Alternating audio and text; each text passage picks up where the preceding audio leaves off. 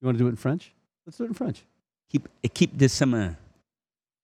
A or le? Équipe, E Q U I P E. Oh, équipe. Équipe de summer. that's just team of the week. Mm-hmm. Team Oh, right. Yeah. yeah. No, you don't have to say l'équipe. No. Okay. Coming up next on Rugby Wrap Up, Heineken Champions Cup Chat. Brought to you by Irish Rugby Tours, the Rugby Tour Specialists, AFIA Sports Training, committed to developing the sporting potential of future players in the US, UK, and across the world. And Dub Pies, Down Under Pies. Stop by, say hi, and eat pie. And the Pig and Whistle on West 36th Street. Hey, everybody, welcome back to Rugby Wrap Up in New York City. Matt McCarthy and Steve Lewis at the Fantasy Sports Network Studio 34 in Midtown Manhattan.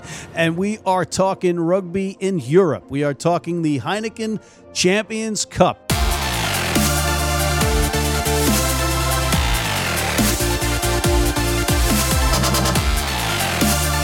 And we're going to do this briefly with our recurring segments, including this week's Freddie Burns for the player that wishes he had that one back. Steve, you have a player in particular that might fit this category? Well, it would have to be Freddie Burns. um, unfortunate Oof. um, set of circumstances there. I mean, probably happens to most players once in a career, but to happen right at the end of the game when it affects the result in a big game is, is really be going to be tough for the guy. But he's a professional. He needs to get back on the horse.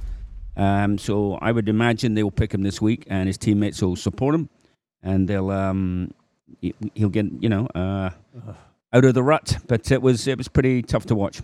And and it came, you know, his kiss, his blowing of the kiss, and his tapping of the of the chest because he's a, a guy from Bath, and all of a sudden it was uh, Medard, right? Maxime Medard, hustling, hustling, hustling. Great example for kids and coaches on, you know, showing what you do. You never quit, right? Yeah, I mean, I've um, coaching a couple of times. A player one-handed t- hasn't grounded it. Not mentioning Derek Lipscomb of Obley by name, but uh, you know, it's always something you try and coach out of players because these things happen. You know, once a career, twice a career, but they will bite you. Yeah, yeah, and and I understand, you know, the adding flavor and the adding of the color to the game and and uh, making it, you know, exciting for fans. But you, you know, this was such a tragic. Don't do it.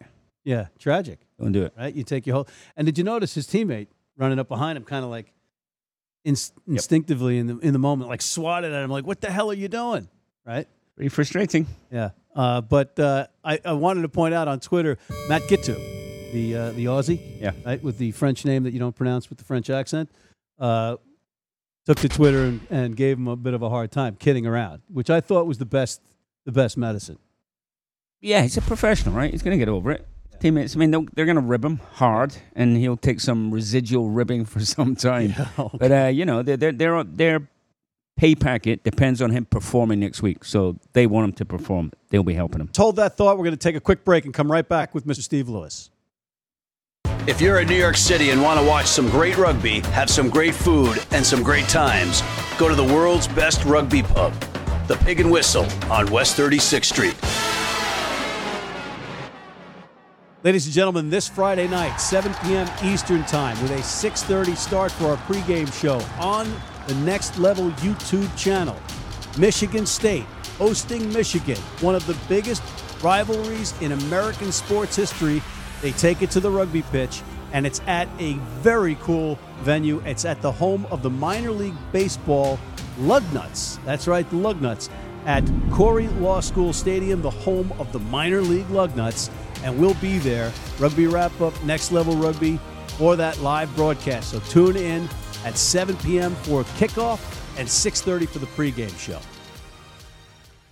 Been blind since I was four. And I've never seen a beer commercial or a beer label. None of that stuff influences me. I drink beer because of the taste. And my beer is Pabst Blue Ribbon.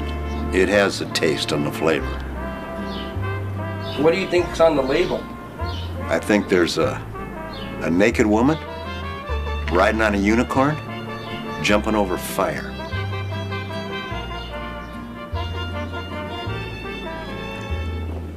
Oh, that's good beer. Steve, our second uh, recurring segment, which is really creatively named, and fans feel free to name these segments, is our MVP of the week for this round. Steve, who do you got?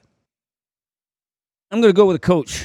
Oh, I'm going to go with a coach. So I think coaches deserve recognition. wow. Um, and I think Newcastle's victory in France at Toulon is a feather in the cap for Dean Richards.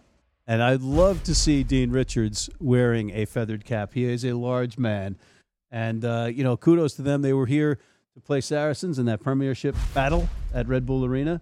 Uh, he had an under under uh, undermanned squad because of some injuries, and um, I know that they worked hard up in Newcastle, and they've also been over here helping with kids and stuff like that. So it's good to see them get that. That was a great, great win.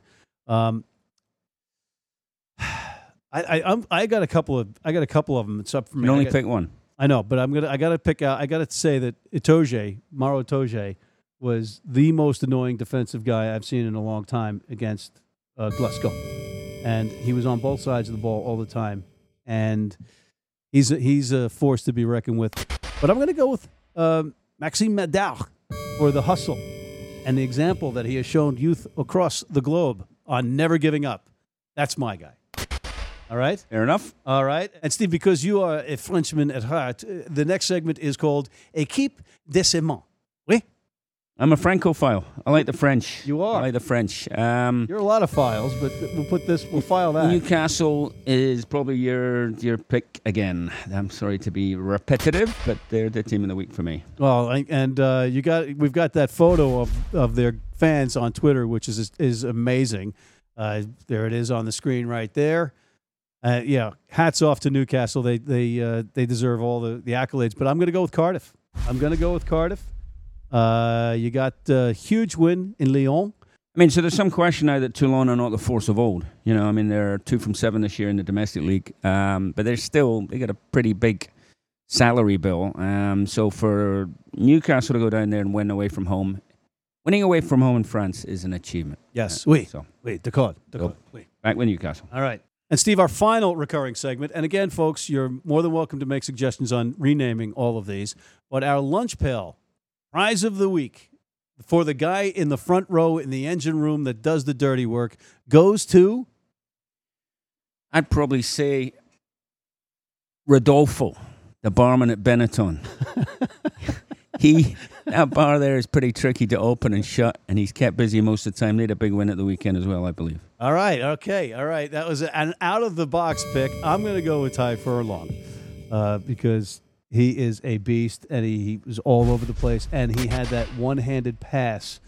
Great piece of skill Yeah, from a big man. Yeah. And there you have it, our Heineken Champions Cup coverage, uh, courtesy of Steve Lewis and Matt McCarthy here at the Fantasy Sports Network, Studio 34 in New York City.